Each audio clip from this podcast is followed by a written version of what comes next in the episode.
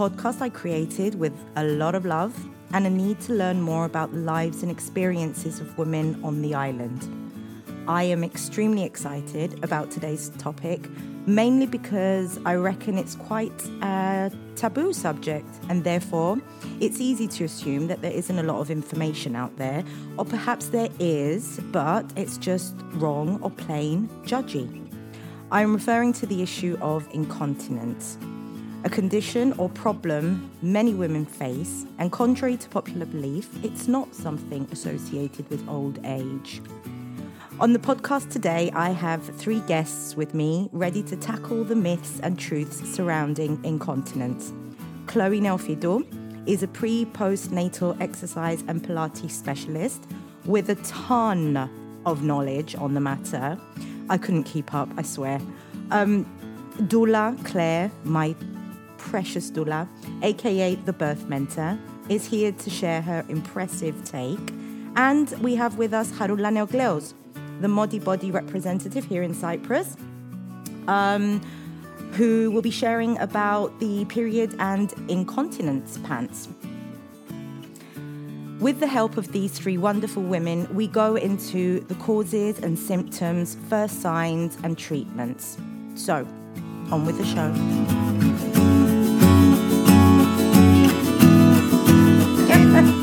no, it's the first time that I've got four mics on, so I, I hope I can keep track of what's going on. But I, I'm, I'm okay. I'm feeling good that I'm here with you girls and that we're talking about something that not a lot of people talk about. Well, actually, no one talks about. Um, and I wanted to say that I was, I did a quick Google search yesterday. Oh, no, no, no. Before I get to the Google search, I was writing a message, I think it was, and I was put incontinence and auto spell doesn't even recognize it on my phone. Is that just me? No, no, you're right. I haven't. Yeah. I haven't noticed actually. It doesn't come up with incontinence. It's like it's this weird word that they don't want to recognize. And I'm like, okay. So I did a Google search and um, it was a sad one because it kept coming up with older women, older age 50s, 60s. And, and I'm like, I'm pretty sure that's not right. There's something wrong going on here. Um, so if I was doing a bit of a search and got and felt incredibly anxious, I can imagine, you know, an average woman now in her 40s Googling and then thinking, oh my God, you know, there's no help here. There's nothing I can do about it. That's why we're here. So Chloe, thank you for coming. Thanks for having me. Claire, thank you. It's your second time and Harula's second time mm. on the show. Thank you. Yeah, it's always nice to see you. Um, so let's try and untangle this thing that's called incontinence. Mm. Right. So, first of all, what is incontinence? And who wants to go with this? I'm just going to throw questions and then. Mm-hmm. Okay, I'll go. Okay, you go. Okay, so incontinence can be multiple things. It can be fecal incontinence, which is exiting of the bowels involuntarily, and it can be also urine leakage, but it can come from different, um, like, different causes of each of them, and also can be both men and women. Ooh. Mm. Okay. All right. That's simple. so when someone does think of incontinence, what they think is pee. I peed on myself. Mm-hmm. And I'm raising my hand here. I've done it before. Anyone else? Yeah? yeah.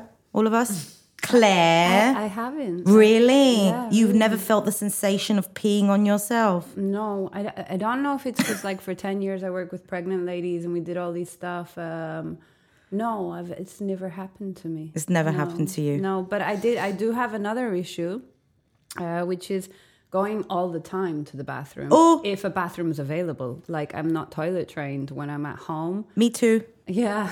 Me too. I'll tell you what. When I was looking for a studio to rent for this place, there are a few um, places in the old town that don't have toilets.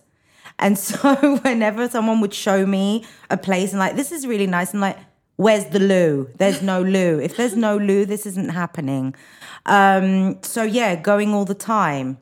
Yeah. Okay. If if there's a toilet available, like if I'm at a birth, I could easily do like eight hours and not pee, and it, it's fine. So like I have the ability to hold my urine. It must be psychological Mm-hmm. because I know it's just a place to go. It's a reason to get up. Okay, question, question. Are you consuming water or anything else during those eight hours or are you mindful? Yeah. Oh, eh, good question. No, I don't consume much during those eight hours. I'm very focused on whatever I'm doing. Um, so I don't consume that much. Whereas if I'm at home working from home for eight hours, I might have a combination of four herbal teas, two regular teas, and three coffees. Wow. That's a lot. That's a lot. that is a lot. Now that I've said it out loud and heard myself. But that probably takes over regular water, though, right? uh, that's what I like to think. It's my water intake, Yeah. you know. Doesn't Not it according count? to doctors, though.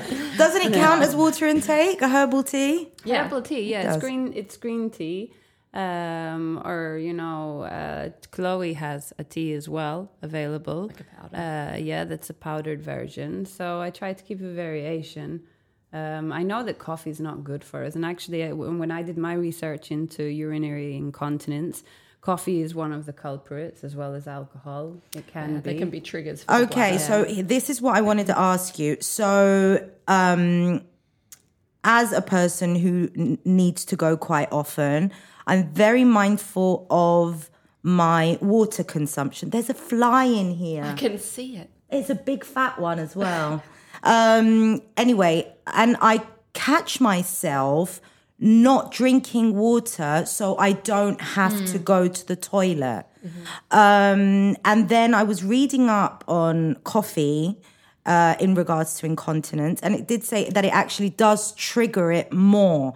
So, is there a difference between consuming water, consuming coffee, and incontinence?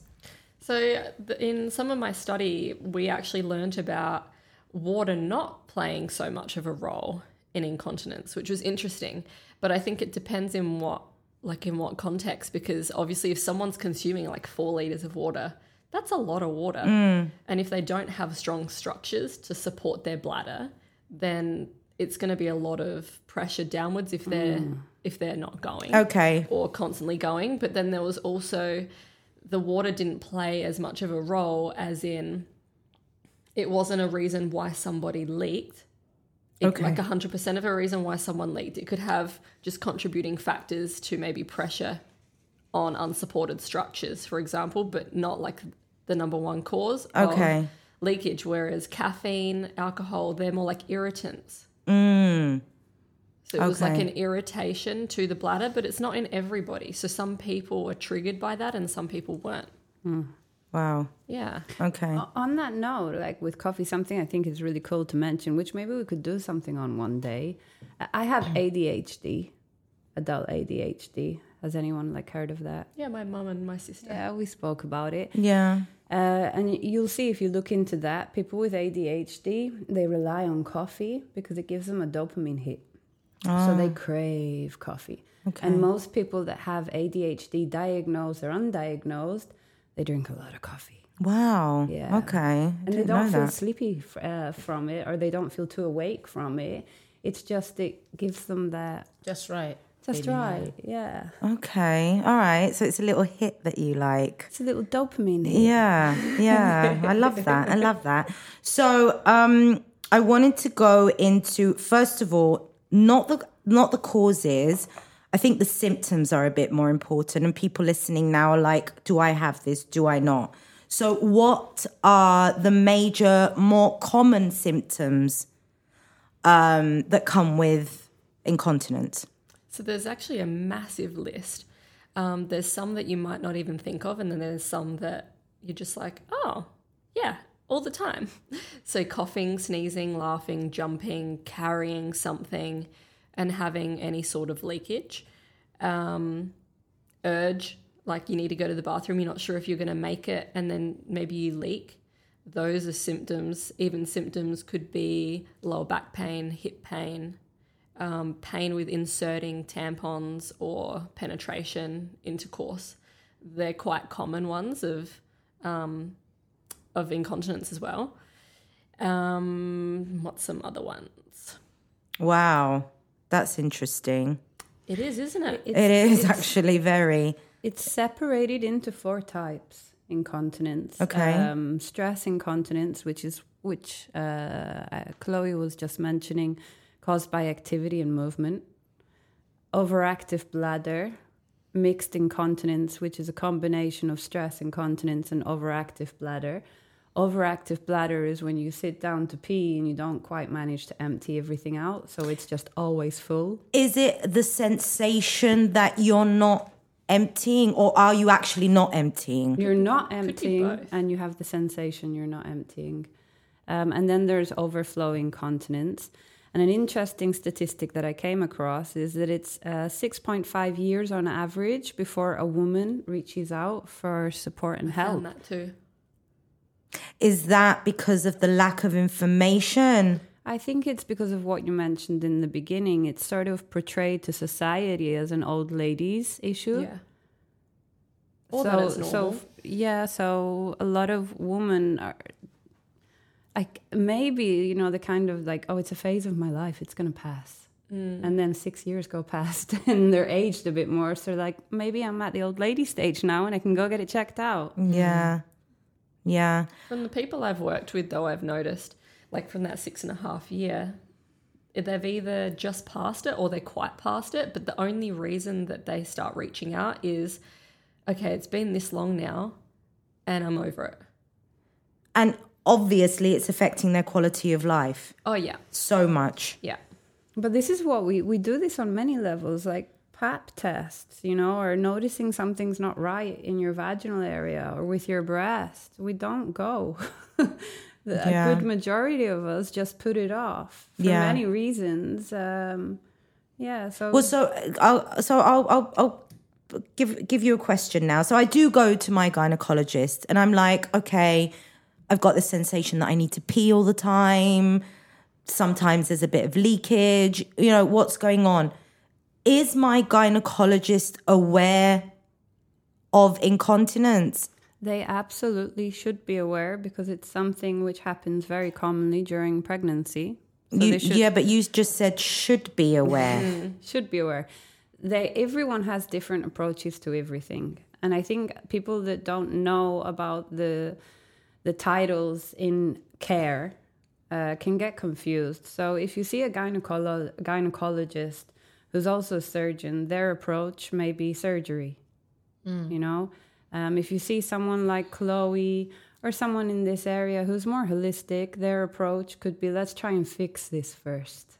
You know, yeah, your your gynecologist has diagnosed it and said, yeah, you you have this, and that can be done from a few ways. They- Okay, so I was going to say, how do you diagnose this? so you can make a bladder diary, and that's where you start writing down how often you pee, what were you doing when you needed to pee, what was the level of urgency, did you leak, and this information should be enough to sort of show a provider, uh, either medical or holistic or a care provider, that yeah, this is this is affecting their life in some way. But it's important to also reach out to just get the okay from your doctor because it could be something else, could be diabetes, you know? Oh, wow. So that's why it's like a team effort, I think.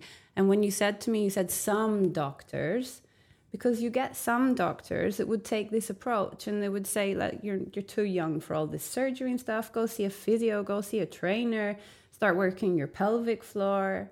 You might walk into another doctor's office where they they suggest a surgical approach. yeah. And there's so many factors involved. You mentioned more about, uh, you mentioned before about wom- women drinking extra water and maybe needing to pee, and there's no real show that that's correct, that water intake can cause incontinence, too much water intake.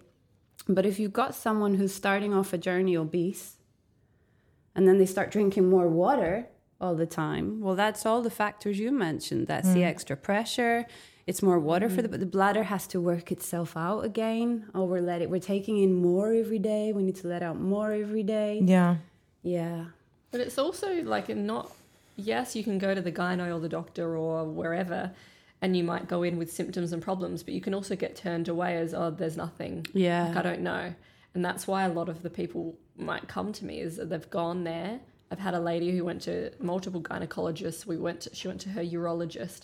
No one could do anything, and no one even referred her to somebody else. No one told her anything what to do, what to look up, that she had anything. So she's just like, "Eh, "What the hell is going on with my body?" Um, and then when we started working together, she was telling her urologist, and her urologist was like, I need to find out who this person is because I don't know what to do with these people. Wow. Mm. So it's it's more about they're trained in their specificity, Yeah. which is not incontinence. They're trained it. to do their gynecological stuff mm, or their surgery stuff. They're not trained in incontinence. And maybe if they go and do an extra special course or something, yeah. But a lot of them, because it's not their specialty, it's not their fault. It's just they're not trained Yeah, in that. So yeah. then it's more having a referral base around you. If you know this is a symptom that I'm coming across, okay, what are s- people are there around me that I know I can pass off to?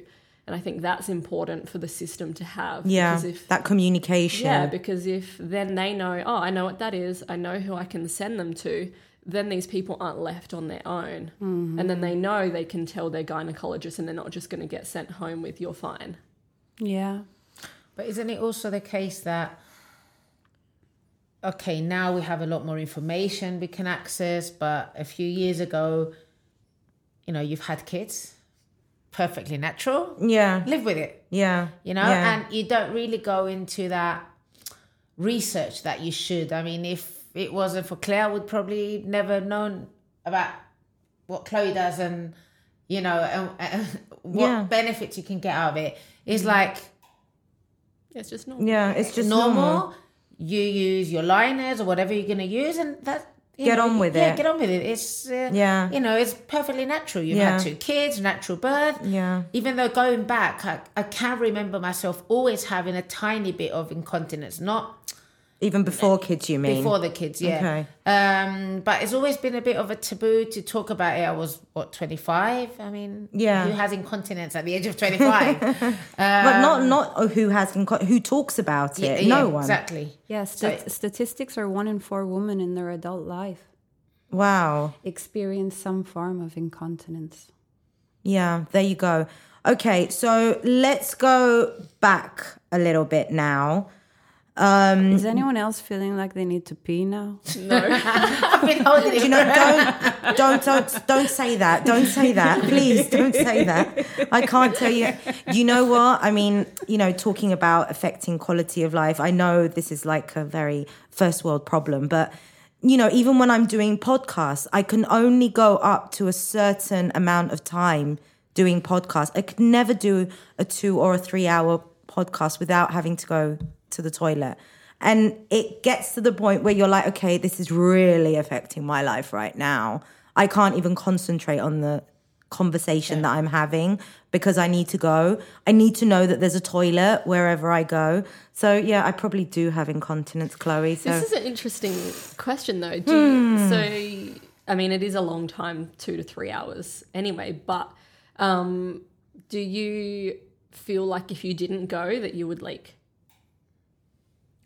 Mm, yeah. Or, uh, like, do you feel like No, I'd probably like if like I if like I you're so busting? if if yeah, if I was to just say okay, just let it be, it probably just it wouldn't be just a leakage. It would like be a waterfall. a, a waterfall exactly yeah but i do i do remember the day i peed on myself actually i was i had to go to the supermarket before going home i was just going to pick up a couple of things and then by the time i got in the car i was like mm, okay it's just come out i couldn't hold it in any longer i've just peed my And you know the perception of it is quite funny because when I speak to women, you know, when I when a lot of women send me messages to ask me, um, you know, about absorbences, etc. Yeah. And um, I say, do you have light in go, no, I'm only forty. What do you mean? I said, so when you sneeze or when you cough, you, I goes, oh yeah, I do have that. Yeah. So they don't they don't understand that that is some kind of incontinence. They think incontinence is that when you need to wear specific um, nappies or you're at that age when you can't control it. Whereas, you know, every sneeze and cough counts every, every winter. But the know? image that you have in your mind of someone with incontinence yeah. does not look Eh, like us. exactly spot on. Yeah. it doesn't look like us and it's probably got a lot to do with you know TV advertisements that we've grown up mm. watching and all that because it was just it was never a narrative that was out there telling women that you know you could have this and it's absolutely normal and natural. But going back let's go back. I want to go back to the causes because chloe you said that men have it mm-hmm. and women have it. Mm-hmm. Um so you know thinking when you say women have it and mostly women you know of a certain age is it caused by pregnancy and birth then It's not the birth that's the problem, it's the pregnancy. oh what what really hmm. Mic drop. No that was that was a huge bomb now because i'm thinking that it's when the baby's coming out that everything gets effed up Okay, so if you think about a pregnant person over nine months, they're growing a massive belly, right? Mm. So over that nine months, there's pressure building and building and building down, down, down. By the last month, it's the obviously the heaviest that you're going to be. Mm. So that's a lot of stress over nine months to be placing on the bladder. Things can get overstretched. You've got the pressure pushing down. If someone isn't using their pelvic floor in an optimal way, then they're either holding on too tight or they're completely like their pelvic floor's like in a coma. And then that's just so much force downwards. Then that's when it would normally happen during pregnancy. But then afterwards, it can just stay the same, or it can either go back on its own or it needs some help. So when you when you say and Claire jump in here if you want, but when you say it stretches and then it can go back, what are you talking like about? the ligaments. So, like, say the ligaments and the tendons and the structures that hold the bladder up, or let's say the abdominal muscles, because your abdominal muscles have to stretch. Your lower abs, so your transverse muscle, which attaches to the top of your pubic bone and wraps around through your lower back, that gets stretched throughout pregnancy. And there's been studies that the thickness of your transverse, so your lower abs, is not the same after you've been pregnant which means that the tension that you can get on your lower abs is also not the same after being pregnant. So there's a correlation between lower abdominal strength and pelvic floor issues as well. So more people with less strength in their lower abs are more likely to have issues with incontinence. Mm-hmm. so we're talking about the, it's affecting muscles, nerves, ligaments, mm-hmm. everything. Mm. Wow. Okay. The body's like a highway. If there's a problem somewhere, there's a problem everywhere. So it's in front of that car that's causing the problem. Yeah. I'll give you a funny example. It's, it's a crazy example, actually. Maybe I'll even read it to you. So I have a lady in my pelvic floor academy at the moment. You have And- a pelvic floor academy? I do. I just Do they started in graduate? January. They do. They graduate with a healthy graduate pelvic floor? like, Is that what it's called? Pelvic Floor Academy. love that. I love The it. automatic pelvic floor academy. The automatic. Because we Cool. want our pelvic floor to be functioning automatically, which it has done most of for most people their whole lives until these moments, you know. Um, so this lady, we like I have a one-on-one with them every week, and then we catch up again on a group. But in this one-on-one, this lady only leaks when she jumps on a trampoline, and it was really interesting because I've done the full body analysis on her and I've noticed that she's really tight in certain areas. And I do a little bit of neuro side of things with people, which is like working more on the, the nerves of the brain because each nerve of the brain targets a specific area of the body. And so we worked on some really random stuff like rubbing her ears, putting a straw at the back of her tongue, humming, walking in funny circles, sticking like a tissue up her nose, and doing all these different tests. the following day, no, wait, straight after the session, she was like, I was totally gobsmacked of the range of movement or the reduced pain that I had just from doing that weird stuff that we did. Then the following day, I have a big win.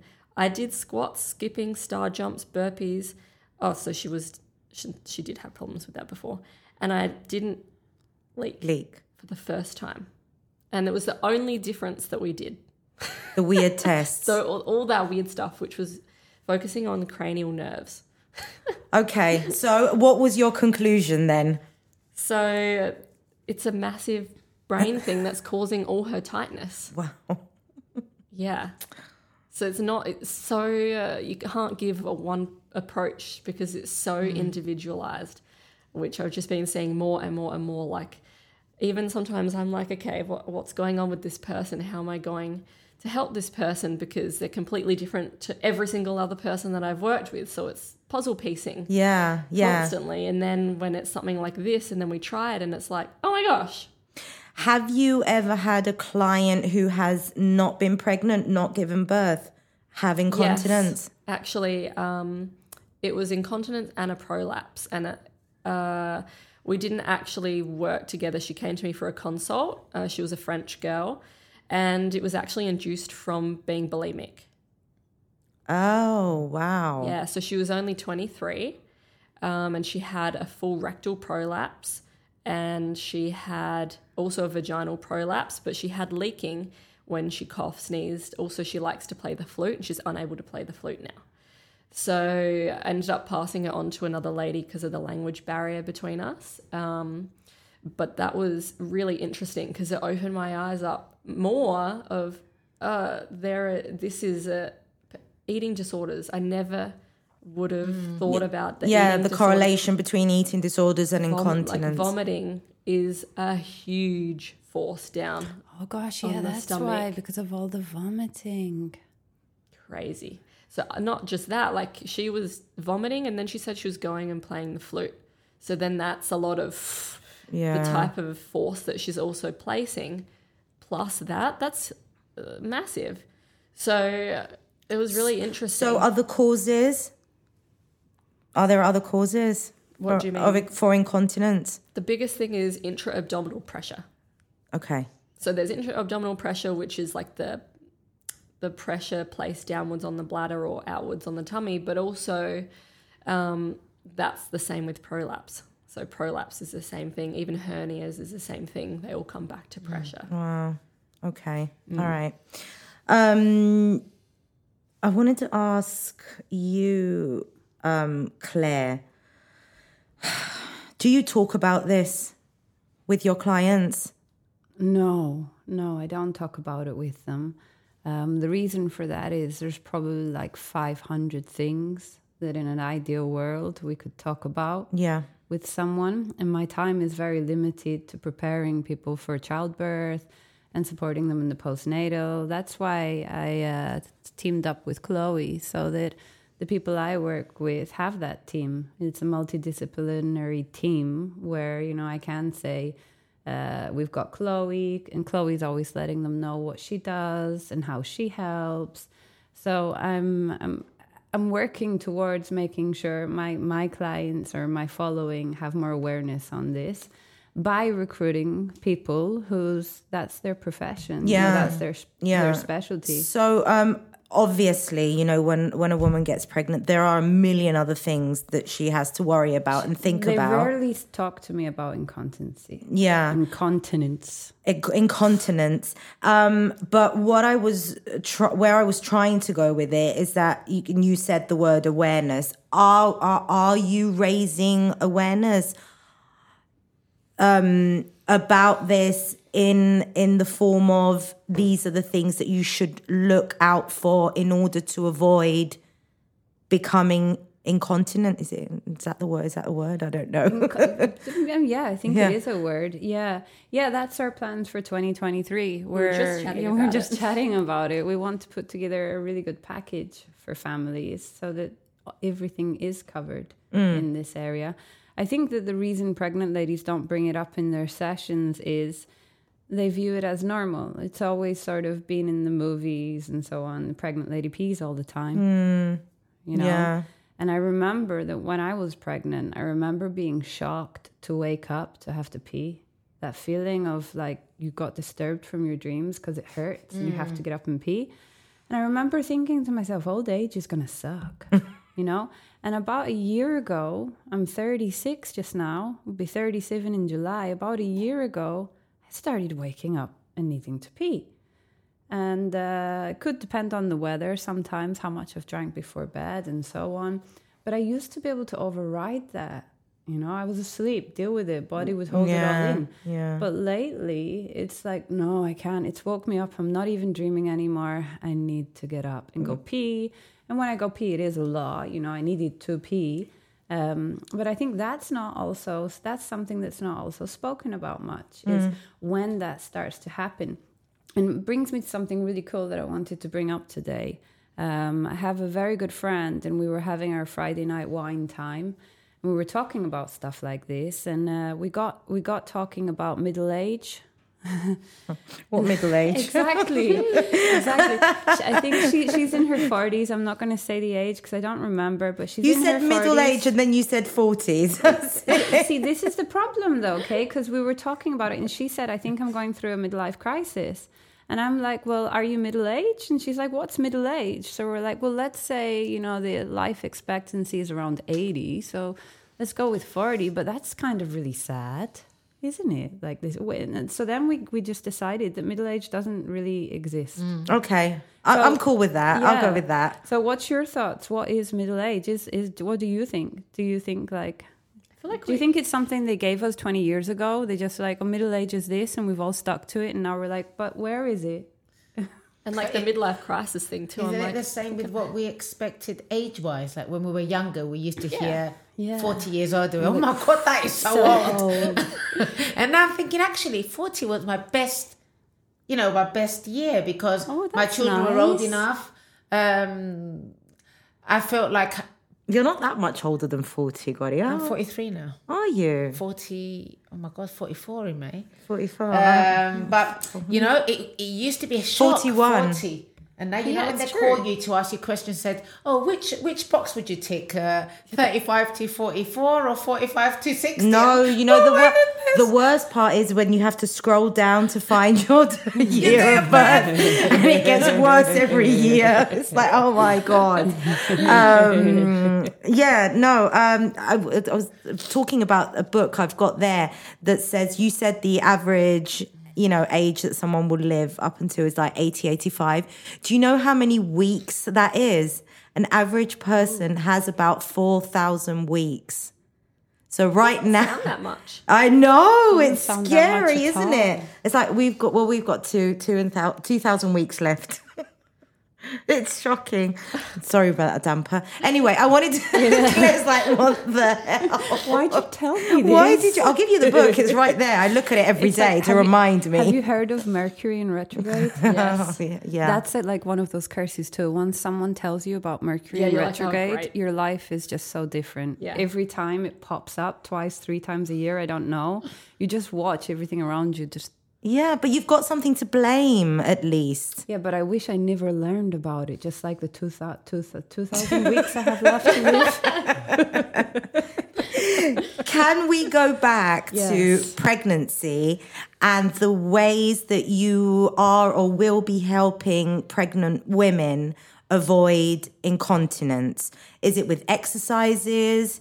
Is it with supplements? I mean, how how, how can they avoid getting to the place where we are right now? It's okay if I jump in. Yeah, Yeah. absolutely. It's your area. So some of the things that Claire and I are going to do together as well, because she's so great with her antenatal um, coaching and things like that, is we're going to combine a bit more of the physical, which is me, with that education side, which is her, and bringing that both together. Because a lot of the women, especially when they're pregnant, some people forget about themselves as a person. They just think of what they're growing and the next phase is baby, baby, but rather thinking of okay what does my body need mm-hmm. to be healthy and strong and to function properly not just after but now or now to help support the birth and to support the postnatal period so it's like things really simple things like being cautious of your posture when you're pregnant and how you're like are you letting your belly flop out all the time even when you're pregnant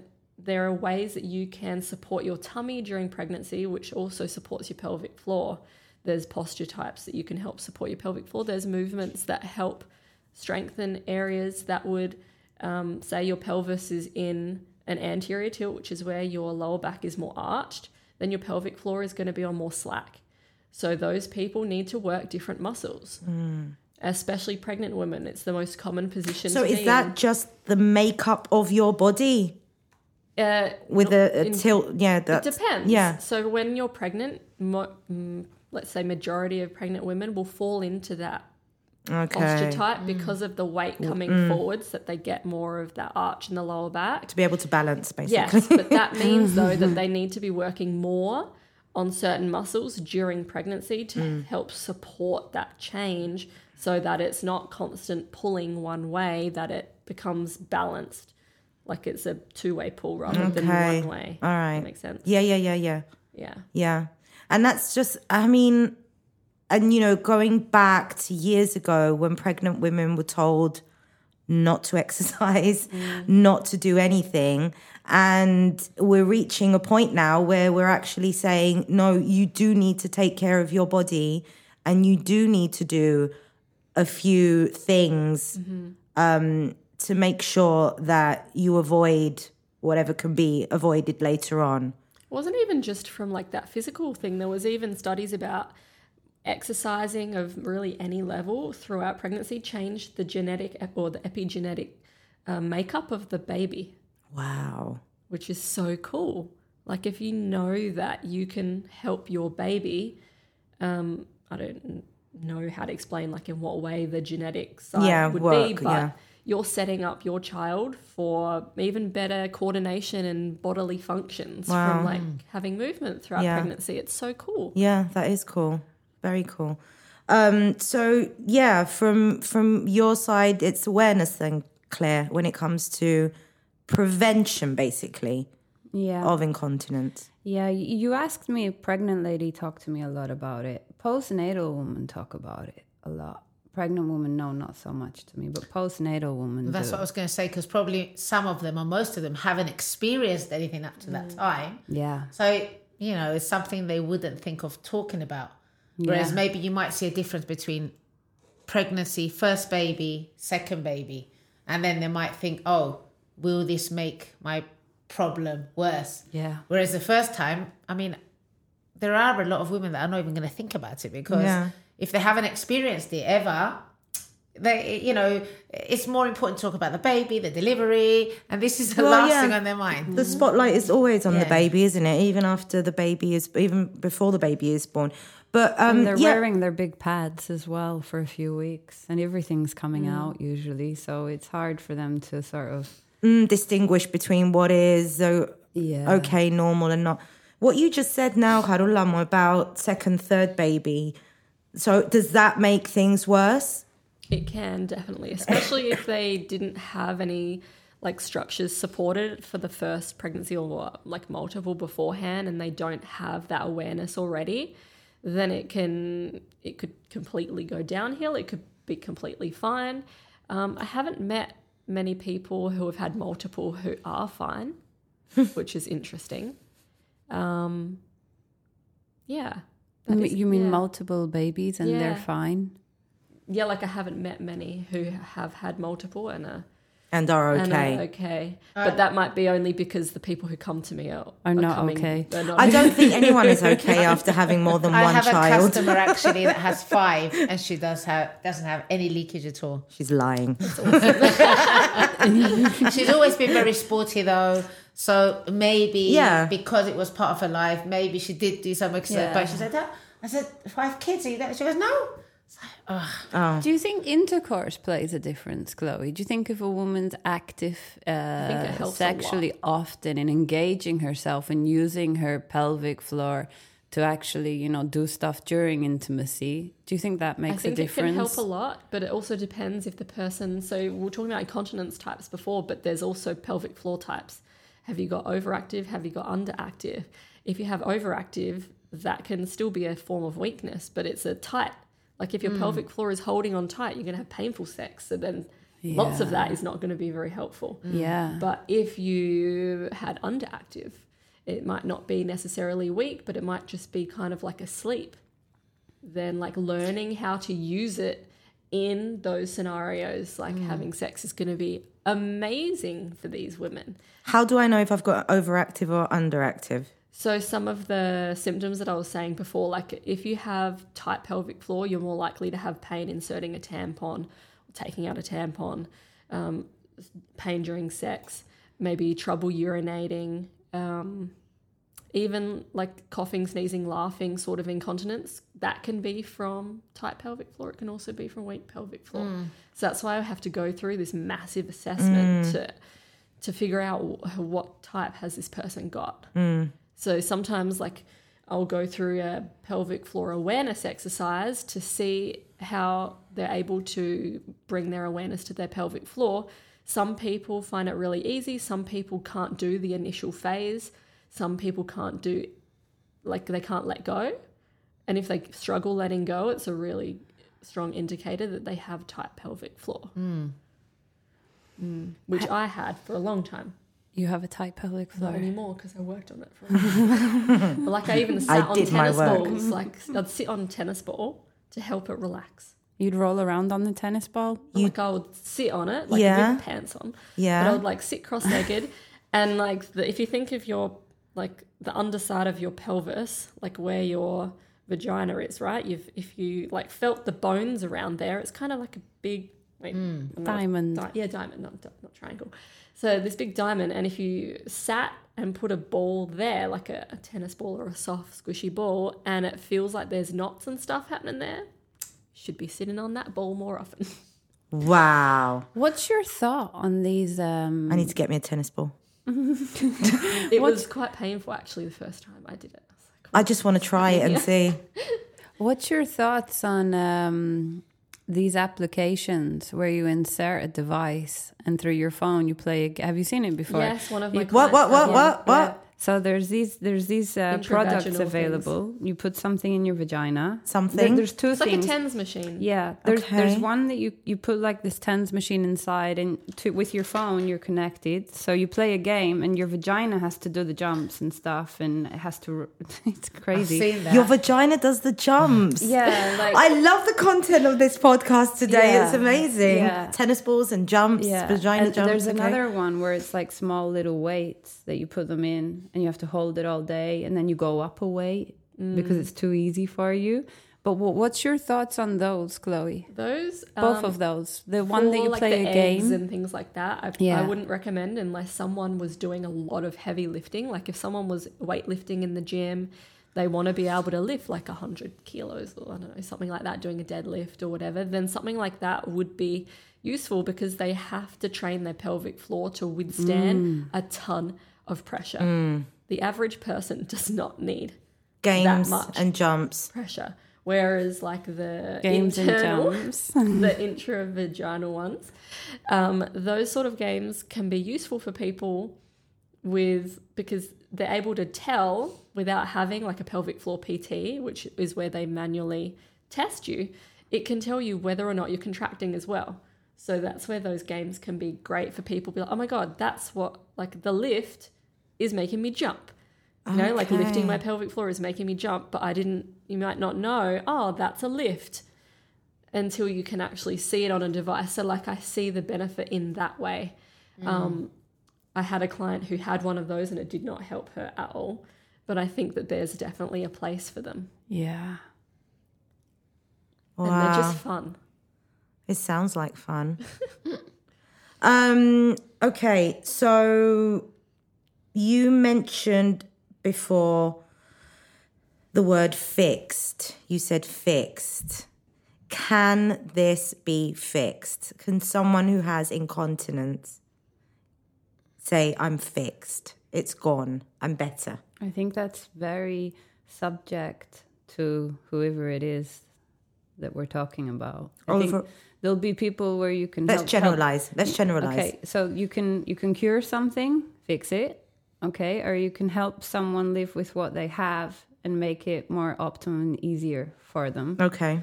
I don't think everyone can get a fix for almost everything in yeah life. no because when when when we talk about treatment or when i was looking up treatments for this surgery came up hmm. botox came up are these treatments that fix and is it ideal i mean and what what sur- what what surgery is it how what's done There's there's multiple surgeries. I'm I'm only familiar I'm familiar with like a sling sort of surgery where they place sort of like a support sling around the neck of the bladder to lift the bladder.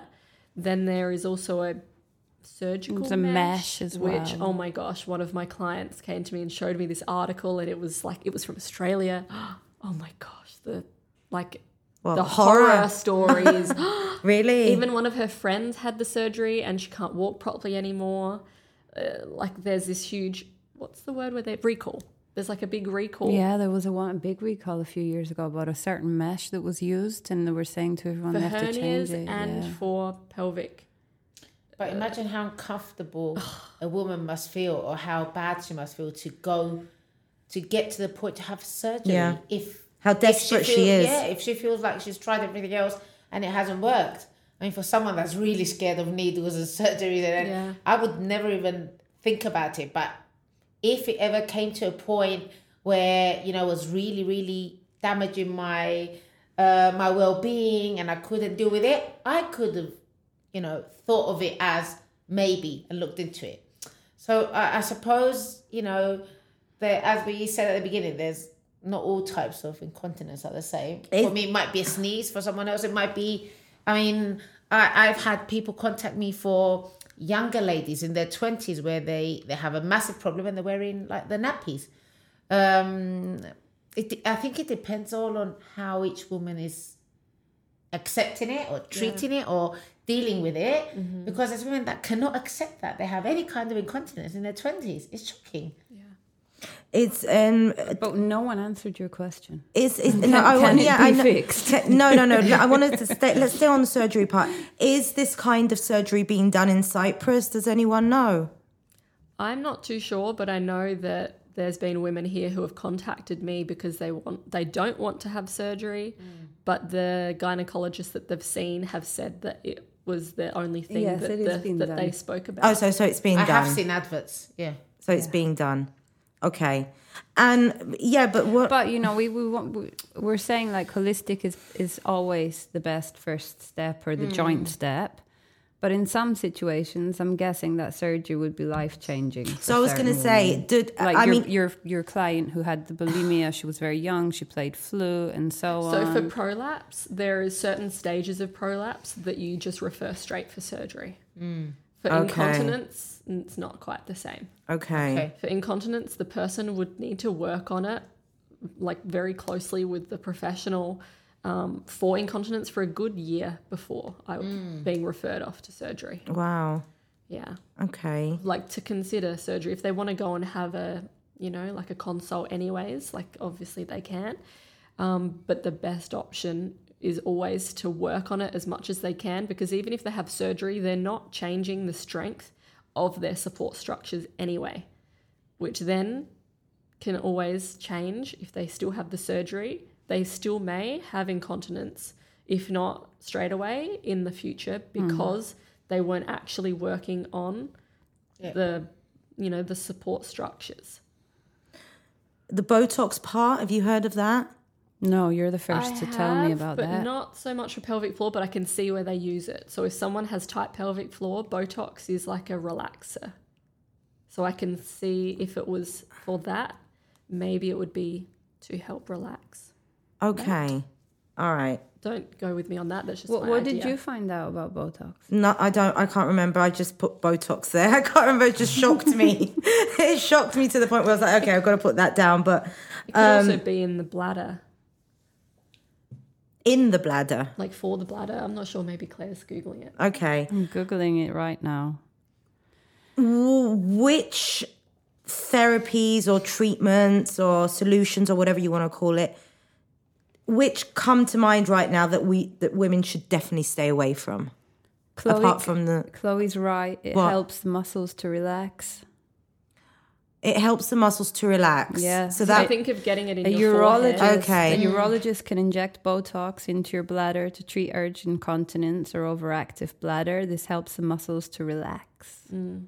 See, if they were doing that for urge, that's where I'm just like, no. I was going to say. So well, yeah, in that case, The reason why I say no is a lot of urge incontinence comes down to bladder retraining. And bladder Mm-hmm, retraining mm-hmm, is the mm-hmm. is the fastest organ to retrain. It can mm-hmm. take three days. Yeah. Bladder retraining. Yeah, like it's a mind bladder connection. Yeah. Like when when we pee all the time because we're close to a toilet. Yes, that's a mm. that's a brain thing. Okay. It's a But if we do it every day and then we go somewhere for like a picnic and stuff, we'll be like, "Where's the toilet?" You know, Yeah. we're, we're used to it. You've taught yourself Po- that. un, untoilet, untoilet training, Yeah. Uh, unpot, unpotty training, in adult unpotty stage. training are the affirmations that we could use as well to get the yes, there is. really there's Maybe not not affirmations per se. I do but not need to pee. I can keep it within. I me. am strong. I have a strong bladder. My blood, my bladder is stronger than I think it is. You can do this. It's called delay tactics. That's the word. Delay Ah, tactics. I wanted to bring this up before. There used to be like this. Uh, it's it's a myth, but they used to say that if you want to practice your pelvic floor, your Kegels, to hold your urine while you're peeing. Yes. Oh, oh, thank Yeah, you for that. Thank it, you for and remi- stop it, reminding me. I read someone that's really not a good idea. Is that true? Not a good idea at all. And do all women do that or do only Yeah, but it, it was definitely taught to me. Mm-hmm. Like when I was young, I remember someone saying, you probably got it from Sex and the City where everyone got it "Yeah, from? probably." love that. yeah, I love that show. Yeah, probably. But it's true. I had a debate with a friend last year about this because she was next to me and she was telling my other friend that she she just needs to practice, and I was like, "What?" Shh. okay, so no, because it can cause uh, urinary tract infect tract infect I'm not quite sure No. about It can that. it can damage the urethra. but you're also training your bladder then.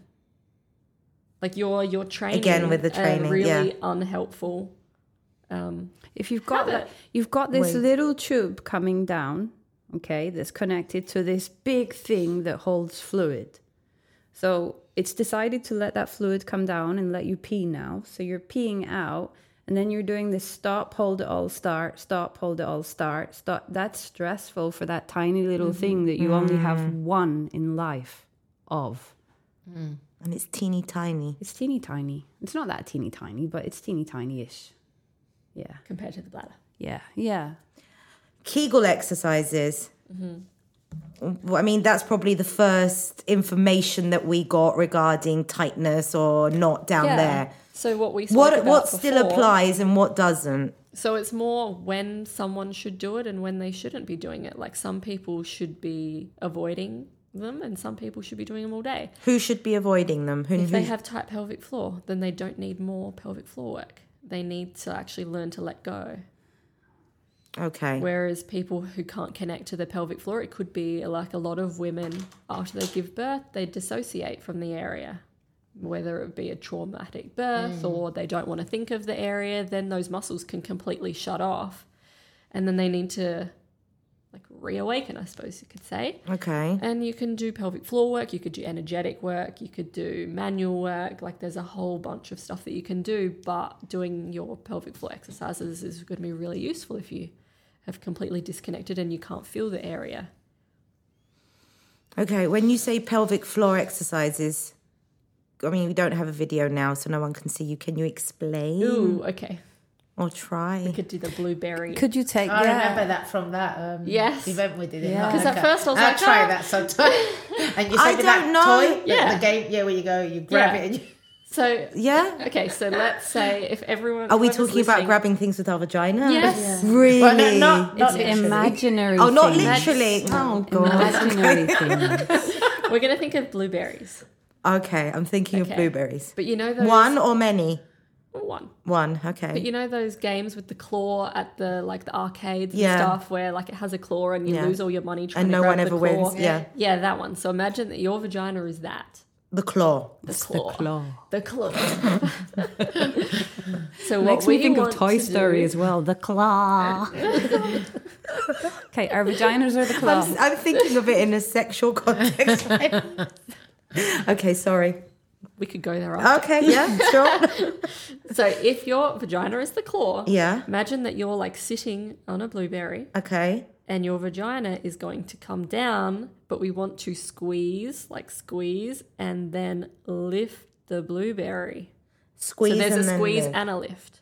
Okay. I might not have mentioned. So we don't want to squash the blueberry. So if you squash it, that could be too much force that way. Or if you imagine like a vacuum cleaner and it just sucked it all the way up and made juice, that would be like tight pelvic floor.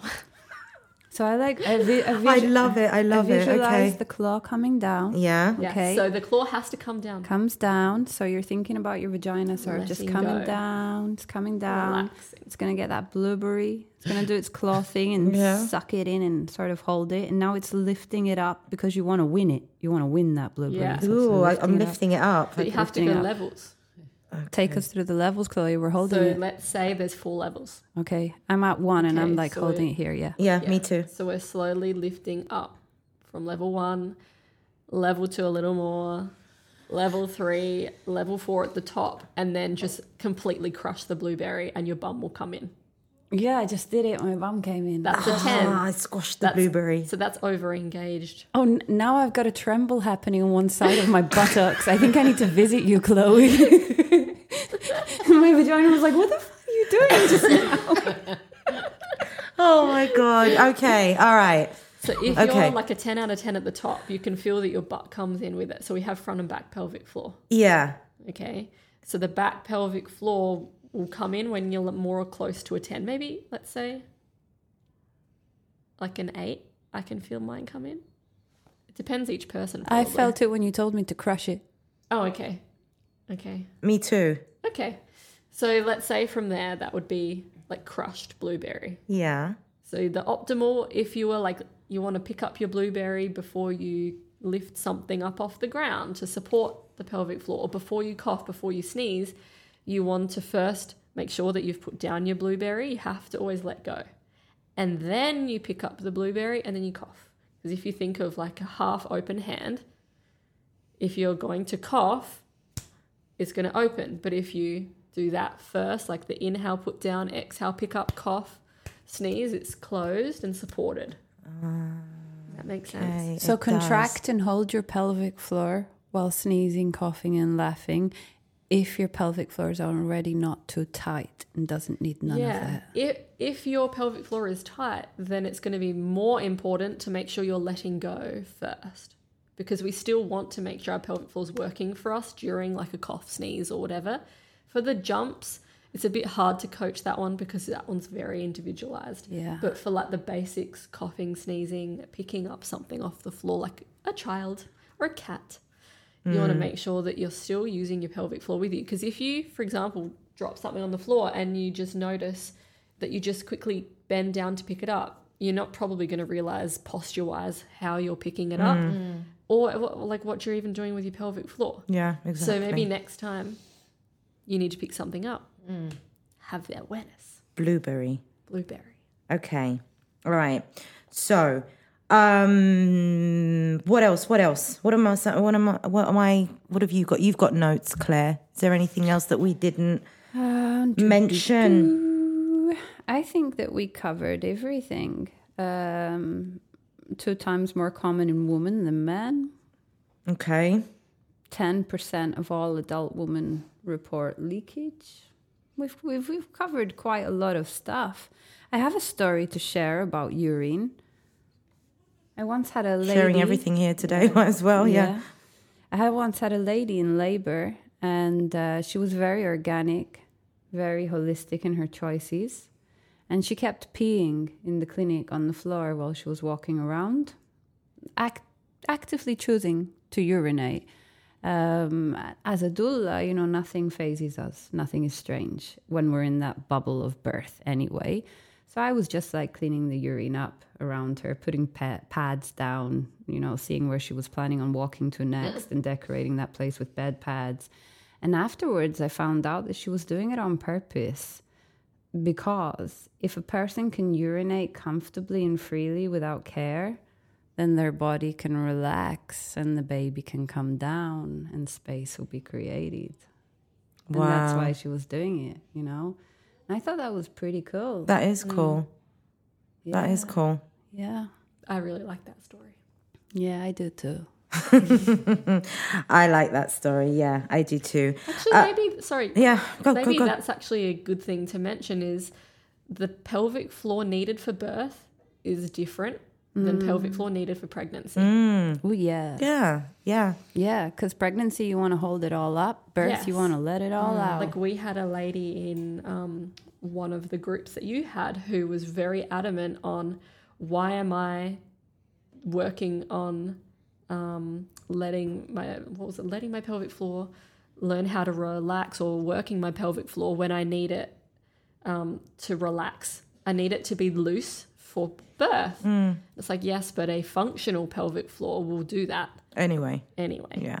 if you're too tight, it's going to be very hard to let go for birth. So a lot of people, like I was one of them, my birth was like 36 hours because my pelvic floor wouldn't let go. I didn't know how to let go. And I know Claire's had a long birth of something similar um, with somebody. And so many long. so many like a lot of the many. a lot of the long births can be psychological but they can also be related to the pelvic floor not letting go Yeah.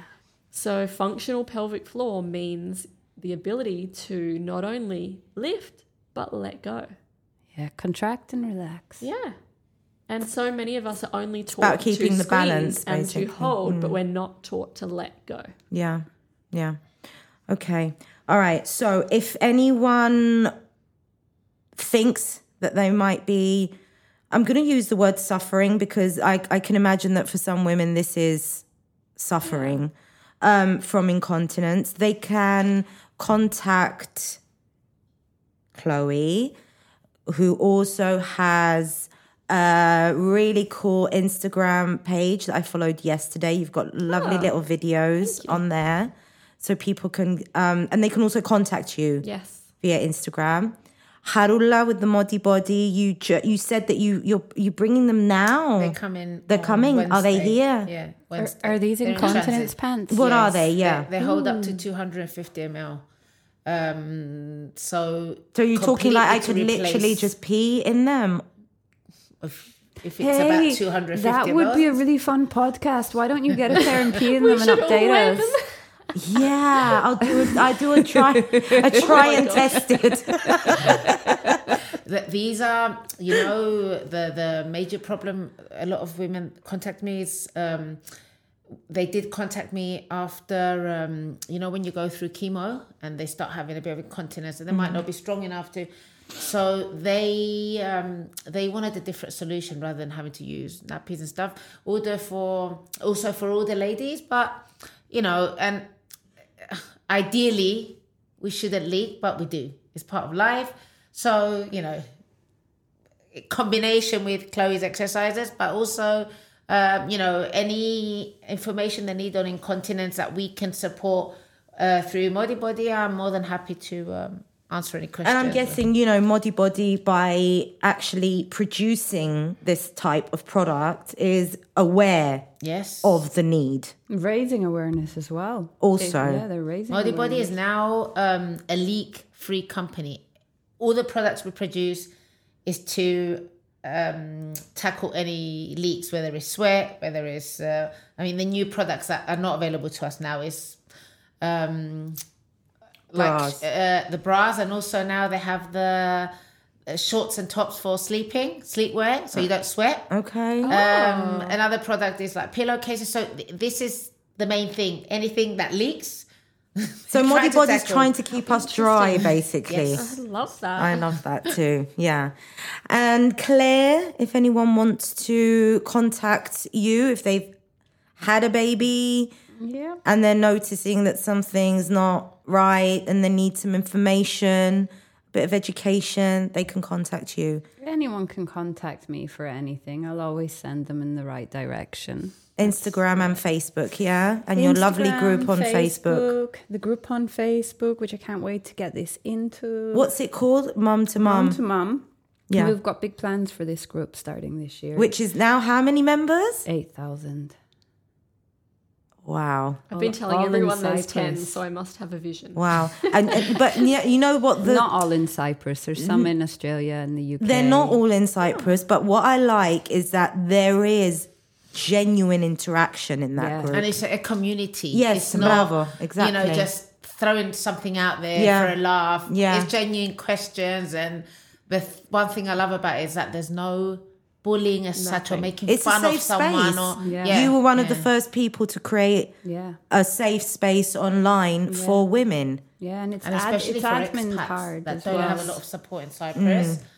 It's Um, admin hard. Anyone who uh, asks to get in, like I check them all out. I- if it doesn't look like you live here, I'll check your friends to see if they have Greek names, Yeah. because you know that's how we keep it safe. That's Yeah. how we keep it.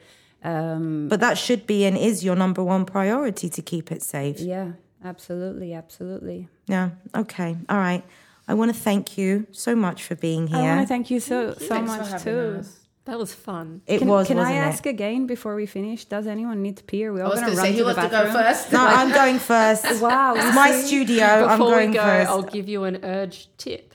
What? Oh, God. Tell us how to all Delay not need to pee just now, Make us not want to pee. so we can queue nicely for the So- toilet. D- who needs to pee? I need to I've pee. been holding this since six o'clock in the morning. Who needs to Does pee? your My tummy hands. not My up. hands up Okay, so because she's What you trained can do- herself at getting good at holding it. but if you think that you need to go, you can do delay tactics. So, for example, you could just, okay, I just notice I need to pee as I get in the driveway. How convenient.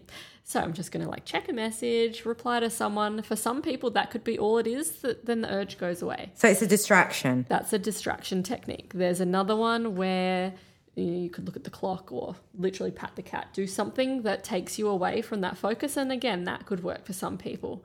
There's another one with quick flicks of your blueberry. So, like quick pickups of your blueberry, like 10 quick It, it did feel flick-ups. better after we did the blueberry exercise. I didn't need to pee for a few minutes. Uh, to be honest, I find the best tactic is the children. Mummy can have some water. No time for toilet. Straight for the water or a snack. Oh, mummy, I need you. See, there you go. A distraction tactic work. works go. great here. There you go. I remember Okay. when I was small and I needed to pee, and it could be a Scottish thing, but I remember my mom telling me, like, push your bladder in with your hands, like, just push it in, push it in, and it would go away. And it would go away. Thinking about it now, you know, If you were to do that, wouldn't it just like all burst I out? I would never do that now. I would never do that. would just be so painful. Well, it's how I check if I genuinely need to go now. Oh, so you do it? You push in. My mom had some something No, going I on. do. I press on my Yeah. lower belly just Yeah. to see is it my brain or do I genuinely need to go? And then my belly will be sore if I press if I actually really need to go. Does the urge leave after you press it? No, because normally I press and I, I it's sore. So I'm like, oh, I've Ah. been holding too long. I just press and I feel the, uh, the urge down below. It's like I definitely need to go. Yeah. But but does it leave the feeling of need to go now when you push it in? You- You'd have to give it a good push in. I wouldn't advise that. I was four or five. You know, it was easy for me to do. so if you get one takeaway from this podcast, it's don't push your bladder. Thank you so much. this was an Thank absolute you so joy. much. Thank you. Thank you.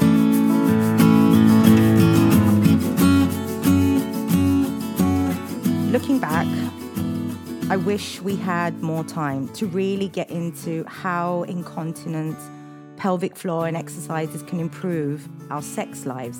That's a part that I really wish we had ta- talked more about. Maybe we will. Maybe next time, ladies. Um, you can find Chloe on Instagram and Facebook, where she posts loads of info and videos. Claire obviously is on both platforms too, so you can contact her there. Um, and the same applies for Modibodi, who are also offering Mum Mum listeners a 15% discount on their order. Just use the code MAMMAMU, M A M M A M U 15, when you check out on their website. All the links and social media handles can be found in the show notes. And remember, you can contact me via email at eleni at georgiesmummy.com and find me on social media under the name Georgie's Mummy. The episode is sponsored by my lovely Bugles project, the most amazing online store for curly hair products and accessories. And they too um, have a little special offer for my mum, my mum listeners out there. If you do decide to purchase something from their website, add mamamu at checkout and they will send you a sample of one of my absolute favorite products, the leave-in conditioner by Curly Ellie. So, a massive thank you to Bookless Project, to Modibodi, Harula, Claire, and Chloe. Thank you all. And thank you to you, lovely lot, for listening and supporting the show. Remember, you can support the podcast by following, sharing, or subscribing to my Patreon for as little as two fifty a month. Thank you to all those who've already signed up. I love our little community on Instagram. Um, thank you. Be well, be kind. Bye.